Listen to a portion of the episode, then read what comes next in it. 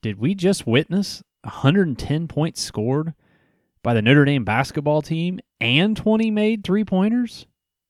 Wow. And a victory on top of it? We got to talk about that today.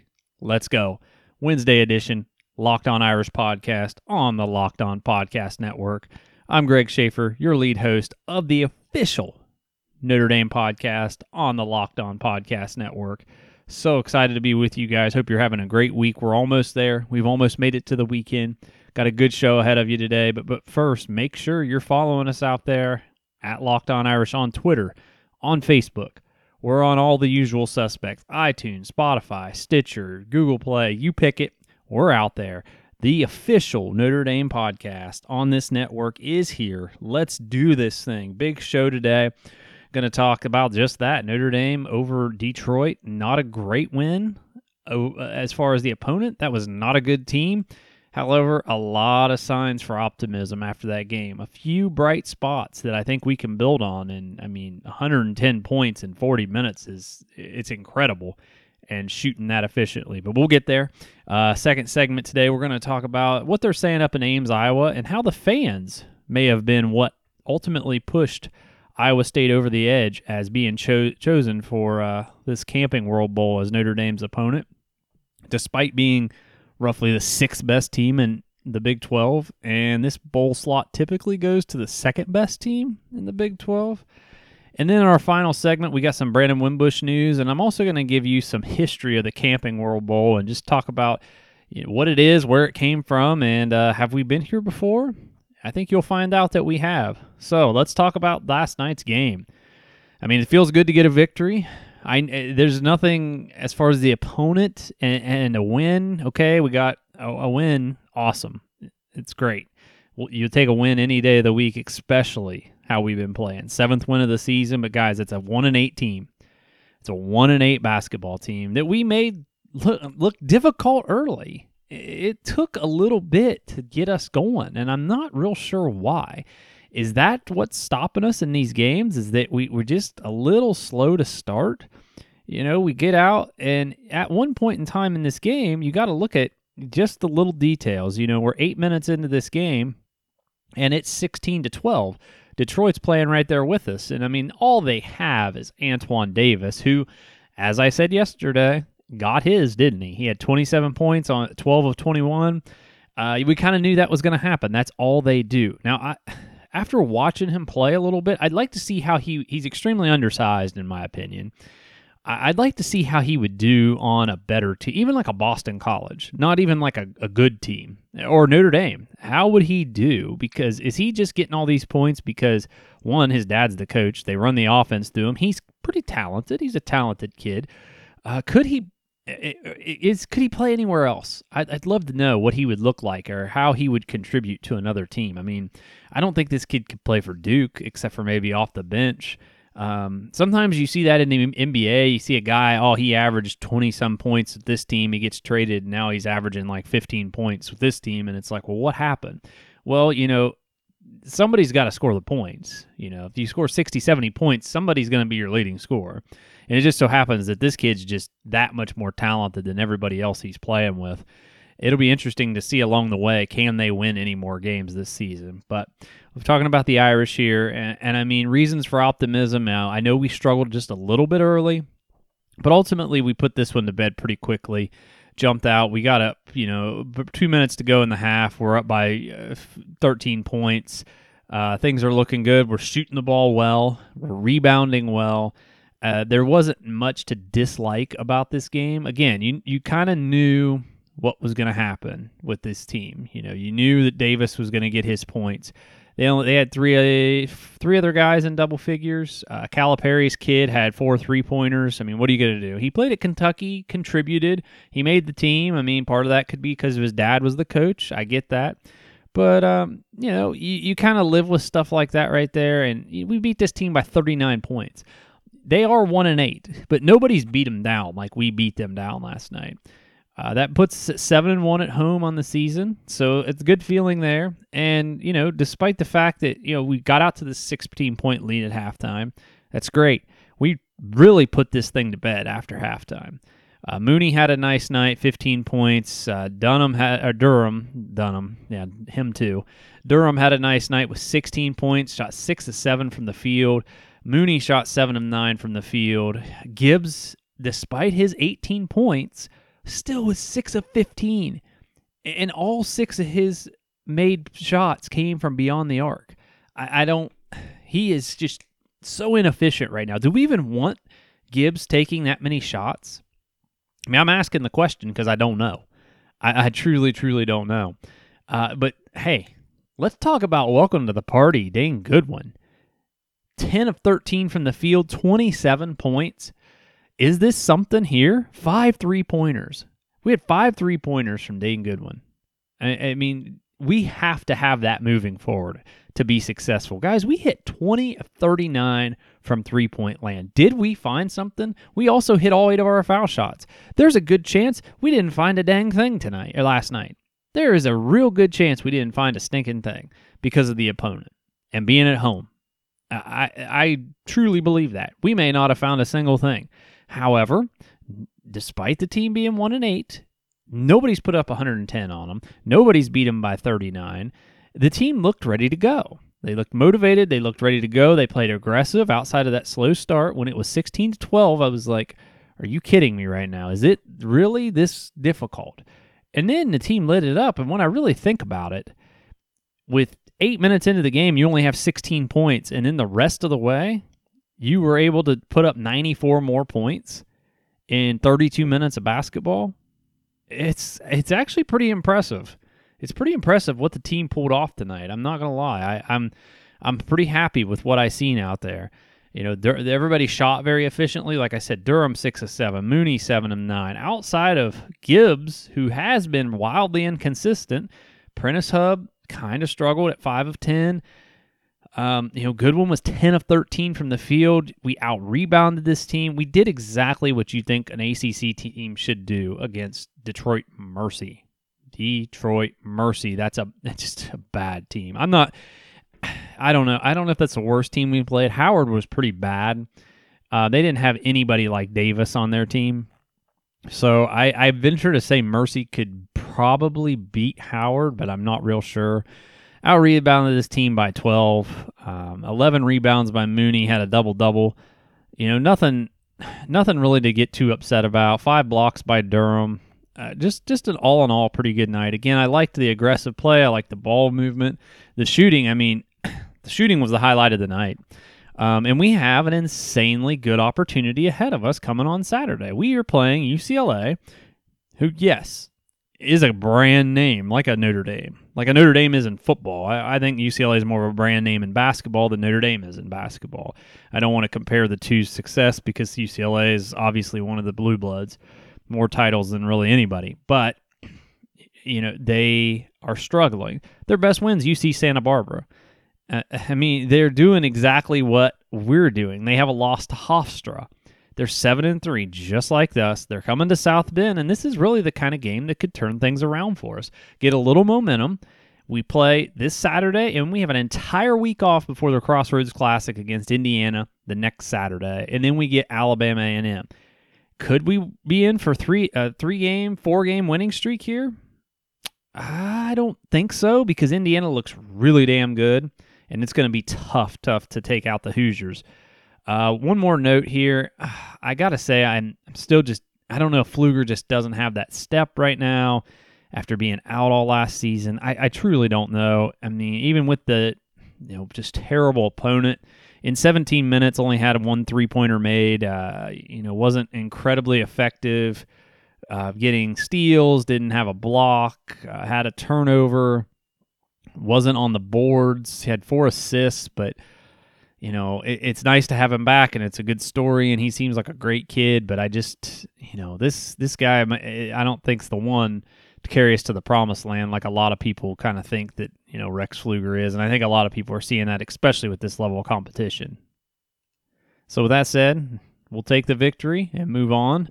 So let's give a shout out to our sponsors real quick at Spotify Wrapped. If you're a if you're a Spotify listener, which you should be if you listen to this show, use Spotify Wrapped to show us your top Locked On podcast for the year. Take a screenshot and tag us at Locked On Live and at Locked On Irish on Twitter, and we will share and retweet your tweet. So let's send it out to our other sponsors, and we will be right back to talk a little bit about what they're saying up in Ames, Iowa, right after this. All right, guys, back at it. Locked on Irish podcast hump day edition. That joke is horribly played out, but hey, it is what it is. I wonder how much kickback they get if like people say it. Are they like trying to copyright that whole spiel, like people saying it, like Ohio State did the the Ohio State? Is that thing happening? I mean, I'm not firing shots at Ohio State, but it's pretty dumb that you're trying to copyright a word such as that, such as the. But in any event, uh, I like to spy on the enemy a little bit, and not necessarily spy on the enemy per se, but I I like to look around and see what these other schools are saying. And in my in my research uh, on Sunday, I noticed that uh, Iowa State travels really well. Who knew? I had no idea this fan base was so passionate. I mean, I've seen their games on TV, and you know, it looks fun and the atmosphere is really good and it seems like they sell pretty well. But I mean, I guess in Ames, Iowa, you don't have a pro team. You, you, you know, when you grow up in Iowa, I'm sure it's like any other state with two major, uh, major colleges. You grow up one way or the other, and you know, so if you're living in Ames, the majority of people are Iowa State fans, and so you really only have one thing. You know, you have the you got the Iowa Cubs up there. You know, it's AAA baseball, but you know, Iowa State is essentially your pro team in basketball, football. So I get it, but it was interesting to me. I found this article from the Gazette up there that really the fans may have drove the decision for the Camping World Bowl to select them. Uh, Matt Campbell talks about here how it's well, you know, what an opportunity it is. Gives a little coach speak about how it's just such a great opportunity, and they're really fortunate to end their season about with play, getting to play Notre Dame. Yeah, no crap. I don't disagree. You went seven and five, essentially the sixth best team in the Big Twelve, and your award is to play a ranked Notre Dame team that's ten and two for the first meeting ever. I mean, this is just this is probably the second best thing they could have envisioned outside of playing in a New Year's Six bowl. I mean, I don't think Iowa State went into this season with aspirations to playoffs, so they're looking New Year's Six. I mean, next step down would be like, hey, let's play Notre Dame at the Camping World Bowl, which has one heck of a payout in Orlando. Let's get the heck out of Ames, Iowa, and head down to Orlando and play against Notre Dame with a chance to knock them off because they have nothing to lose. They have nothing to lose. It's essentially like the Rutgers Pinstripe Bowl a few years back. I'm a huge fan of the Pinstripe Bowl. Maybe I'll harp on that another day, but man, eh, you know, Rutgers had nothing to lose that that game either. And that you know, both those games were in kind of that same tone of the the opponent did nothing for us. It was a six and six Rutgers. We got a seven and five Iowa State. Albeit, I think this Iowa State team is much much better than what that Rutgers team was. But still, at the end of the day, we we gain nothing by this. Um, and you know they're going to have quite a bit of a following, not only at the game, and we're going to talk about that here in just a minute. What I teased earlier, but I do think this game outdraws the Cotton Bowl. You know, Norvell just left Memphis for Florida State. He's not coaching the bowl game. That is a struggle for a college football team. It is a struggle to fill that void when your head coach leaves. Penn State's coming in to the New Year's Six game. They're, I mean, Memphis is going to show nothing. Me and Mark talked about that yesterday. As far as a following, I doubt they get many people there. Penn State should travel well. But as far as eyes on TV, what are you watching? Are you watching Iowa State and the fifth best passer in the country looking to knock off Notre Dame at noon? And as Notre Dame fans, you know who's tuning into that. So, you know, there's not much passion brings out a lot of things in people. Whether you love something or hate something, you'll tune in. I'm not a Patriot fan. If they're on and they're almost getting beat, I'm going to sit there and watch it. The Cowboys, the same way. When people are passionate about things one way or another, whether it be, I love this team, you're obviously going to get the the viewers. If you hate a team, you're probably going to get the viewers too. A lot of people are pretty indifferent on Penn State, other than things that have happened off the field. Nobody cares about Memphis. Sorry, I love the Liberty Bowl personally. I don't mind Memphis football. I, in fact, if I was a mid-level recruit, I'd love to play in the Liberty Bowl every Saturday. But the bottom line is nobody cares about that game. People are going to care about a lot of points, Iowa State. Flashy offense, flashy opponent, Notre Dame. So let's get to these fans a little bit. What I teased earlier, and I don't want to don't want to miss it before we got to go to break again. But a big, you know, they mentioned in this article a big part of Iowa State's fan base hit up the Liberty Bowl a couple years back, and they had about twenty five thousand fans. Last season, they accounted for thirty thousand fans at the Alamo Bowl. That's insane. I had no idea that Iowa State traveled that well. And it really makes sense because now that I'm really having time to reflect on this because we thought it would be Texas, right? Texas, Iowa, uh, Texas, Notre Dame, Camping World Bowl. It's going to draw great numbers. It's going to draw great attendance. But then if you really think about it, Texas is going to the Alamo Bowl against Utah. Let's trade opponents real quick.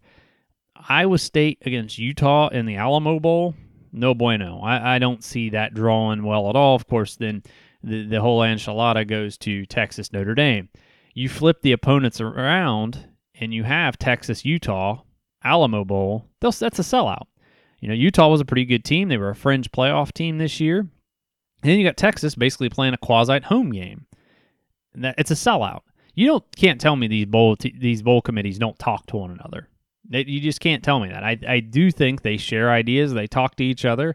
I, I think they try to do what works best. And I think the networks have some involvement in that. Yes, Texas and Utah is going to be pretty good rating. On the flip side of that, now Notre Dame and I, whatever bowl Iowa State was going to was going to be relatively a struggle from a ratings perspective.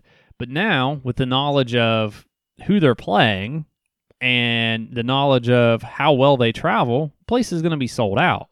And all eyes are going to be on this game. I really do think it's going to stack up well. The New Year's Six sells itself, regardless of who's playing in it. So that's already taken care of itself. These camping World Bowls and things of that nature, you kind of got to get a little creative with the opponents and the matchups.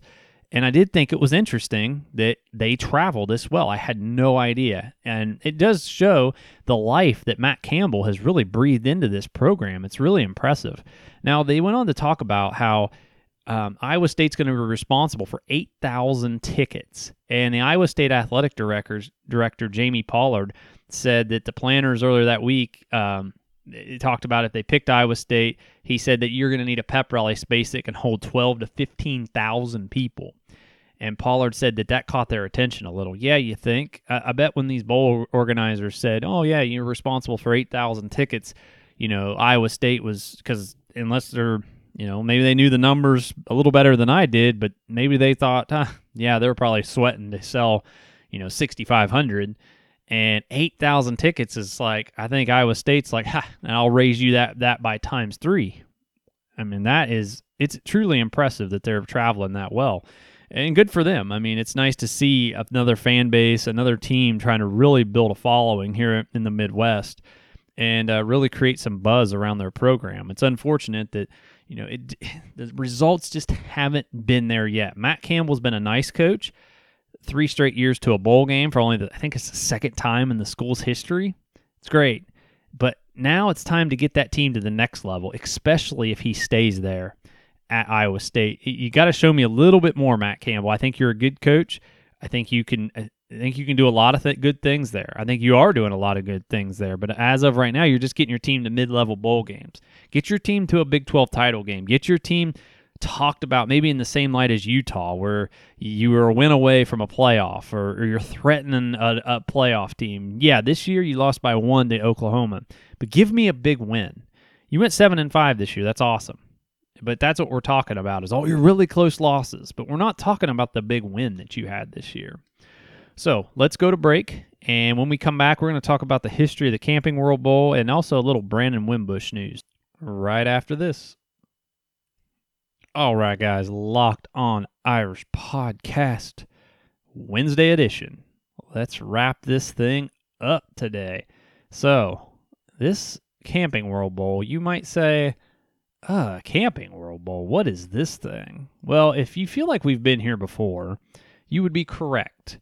We were here back in 2011 against Florida State, a game that we had signed, sealed, delivered.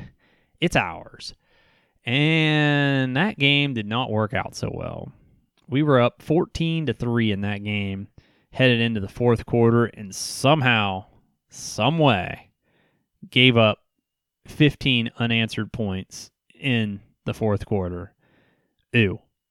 Ooh, ooh. A day that the offense just really just could not get going. Couldn't get going, and then Tommy Rees had three interceptions. That helps nothing. A game that was really split down the middle. Um, you know, time of possession was split 29-51 to 30-09 for Notre Dame, 290, 290 total yards for Florida State, 280 for Notre Dame. I mean, we're talking split down the middle.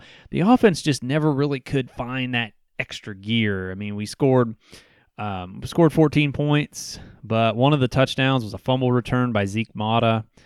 Um, it's a game that I, I look back on, and you know Michael Floyd sat out the last drive. We had the ball. We had the ball to win this game, and Floyd sits out the last drive of his Notre Dame career, and I'll never ever forget that. Um, you know, we had that game in the bag. It felt like that was a wrap, and beat Florida State what a great feeling it's going to be. You know, it was a rough season, eight and four. That was the season that started off with South Florida. And on the first drive of the game, I'm being told to sit down by a guy behind me because that's what Notre Dame, a lot of Notre Dame fans do. The sit down crowd, I had one of them behind me. If you've been to any a half of a game, you know what I'm talking about. And we're having a back and forth, and I'm all excited. And then Jonas Gray fumbles, and it's returned all the way by D.D. Lattimore. And I will never forget that. And after that game, I really did think like, okay, know, that team's probably going to win the Big East at the time. Okay, that's fine. We can deal with that. And I think they ended up going four and eight that season. That was the Skip Holtz South Florida Bulls. But uh, yeah, yeah, that, yes, we've been here before. So this is actually a relatively old bowl, though. This bowl's been around since 1990. And wait for it. Do you know what it was called then? The Blockbuster Bowl attended by 74,000 people, though. It was Florida State and Penn State. Talk about the day when the bowls used to really matter. I mean, think about that. Number six and number seven met in 1990 in a blockbuster bowl. I mean, we're talking this is New Year's Six stuff. That, that's that's a big time game. 24 to 17 victory for Florida State uh, in front of 74,000 people. Now, this game is not drawn near that since that. Well, no, I shouldn't say not near it. The Florida State Notre Dame game, talk about things that move the meter, has the second highest attendance at 68,305. Uh, I'm not really sure. Let me see if I can find what the stadium holds. I can't really find it right now. It doesn't look like. I'm assuming it does not hold 74,000 people. Not anymore, anyway. It's Camping World Stadium for those of you keeping score at home. Let's take a peek here. It looks like its max capacity is about 65, 65, 438, 65, 194. So yeah, we couldn't even reach couldn't reach what it is. So, you know, as I said in the last segment, if if Iowa State gets those 30,000 people to come out, I mean, I, I think Notre Dame will travel well. It's Orlando. Our fan base has a lot of money. 35,000 to get that thing filled up to split it Eh, this could be a nice bowl. This could be one of the better bowls of the bowl season.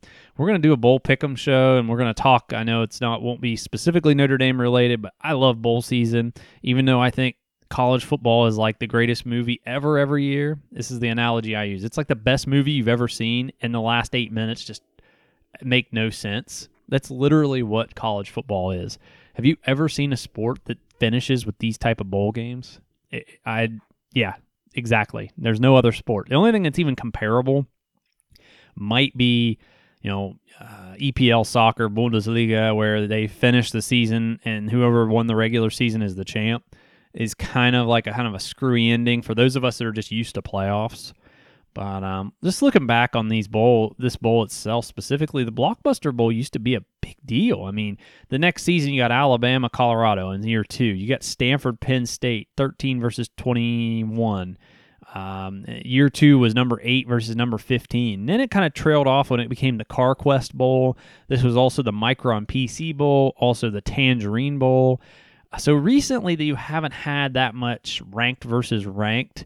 The last time you had ranked versus ranked in this particular bowl was 09, Wisconsin and Miami. But there's been some big name opponents. I mean, I just mentioned Alabama. We've been here before, Florida State. And this is the last mid tier bowl that Clemson played in. This was really the jumping out point, the coming out party for Dabo Swinney's Clemson Tigers eh, when they beat uh, Oklahoma 40 to 6 in 2014. This was really that like here we are kind of game. Uh, real quick, I do apologize. I missed this one. Looks like uh, in 2015 you had Baylor at number 18 over a number 10 North Carolina, 49 to 38. So you've had some ranked opponents. You've had some big names in this game. I mean, I see. What what do we have? We had Miami in this game before. We've had West Virginia, Wisconsin, Florida State a couple times. So, for those of the those of you out there kind of poo pooing this game and kind of like uh, this camping world thing, uh, don't don't scoff at it too much. This this can be a good thing, and you know, we we do have a decent opponent. It's not what we all hope for, but this isn't this isn't the the lawnmower bowl or one of those low tier dollar general bowls. This this is pretty decent. This is solid. The more I'm I'm sleeping on this, I, I don't hate it quite as much. Let's uh real quick before we finish up the show, I'll let you know that this episode is sponsored by Blue Chew.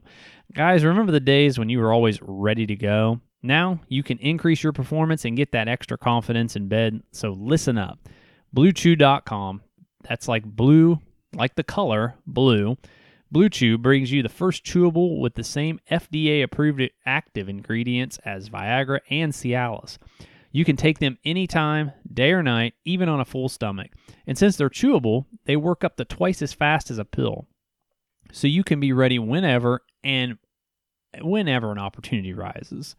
If you could benefit from more confidence where it counts, Blue Chew is the fast, easy way to enhance your performance.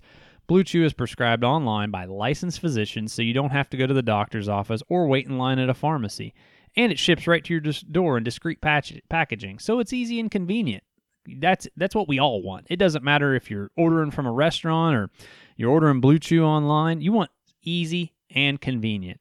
Plus, here's the big part. They're made right here in the USA, and since Blue Chew prepares and ships direct, they're cheaper than a pharmacy. And best of all, there's no awkwardness. So we don't have awkwardness. It's cheap, it's convenient. What more could you want? Come on now. Right now, we've got a special deal for our listeners. Visit bluechew.com. Get your first shipment free when you use our special promo code CODE. That's C O D E. Just pay $5 shipping. Again, that's blue, B L U E, chew.com. Promo code code CODE to try it for free. Blue Chew is better, cheaper, faster, and we thank them for sponsoring this podcast. So thank you, Blue Chew.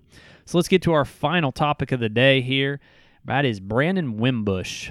Brandon Wimbush, you may remember that guy. Started the season undefeated last year. We thought he was the answer and got benched as one of the only quarterbacks I've ever seen start a season undefeated and then get benched. He is actually not playing in uh, UCF's bowl game. Said it was kind of a mutual decision after sitting down with the coaches.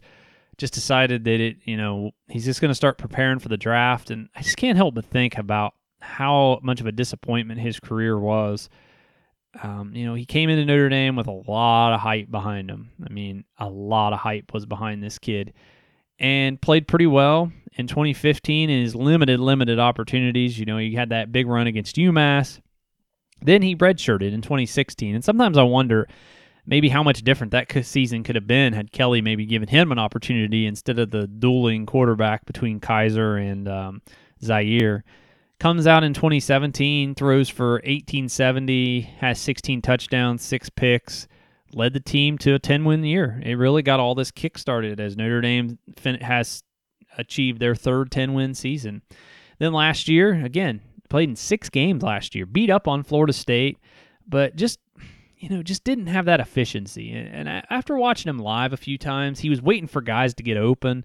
And the windows are so small. They're small even in high school now. As you guys probably know, me and my team, we cover high school football locally. The windows are getting smaller and smaller the better these athletes are getting and you just can't wait till guys get open. You know even in high school you can't wait till they get open in high school. So just think division one college football you cannot wait for these guys to get open. You have to be able to take advantage and anticipate routes and trust your wide receivers. And it was just something brandon couldn't get done. And unfortunately led him to transfer from the program. And i really think that he thought he was going to start But he finished his career at UCF with only playing in five games. He was 13 of 24 for 167, two passing touchdowns. He was going to be converted to wide receiver. He never really even did get to show his legs. He only rushed for 48 yards on 11 attempts down there. Uh, it, word is, and he mentions it during this in this article that he's probably going to enter the draft as as an athlete. Um, doesn't mean quarterback's done for him, but he even mentions that he's trying to kind of do what Taysom Hill is doing for the Saints. And to that, I say, good luck. he said he's going to enter the draft as an athlete. Said sort of like a Taysom Hill, it'll be fun. Well, Taysom is one of a kind. He is a is a heck of an athlete, and I'm not sure that Wimbush has the ability to be that, but he hasn't really concentrated on any other position yet. So I'll be interested to see how that all pans out to him. And I say good luck, Brandon. I would have been interested to see what he could have done on this year's team had he have had the opportunity. And I wonder also if he would have transferred knowing he was just going to switch positions anyway. Something to think about. So that's it for the show today, guys. Appreciate everybody out there listening. Remember, Locked On Irish on Facebook, Locked On Irish Twitter. This show can be found anywhere you get your podcast. Tomorrow's Thursday edition of the Locked On Irish podcast, the Echo Awards are coming up on Friday, so I'm going to pick my own Echo Award winners, and we'll talk a little bit more about, obviously, the Camping World Bowl. We'll beat this whole topic to death. Um, we'll talk position battles going into next year and also talk a little bit about Notre Dame football recruiting. So, again, appreciate you guys listening. Have a great one, and we'll get back at you tomorrow. Go Irish.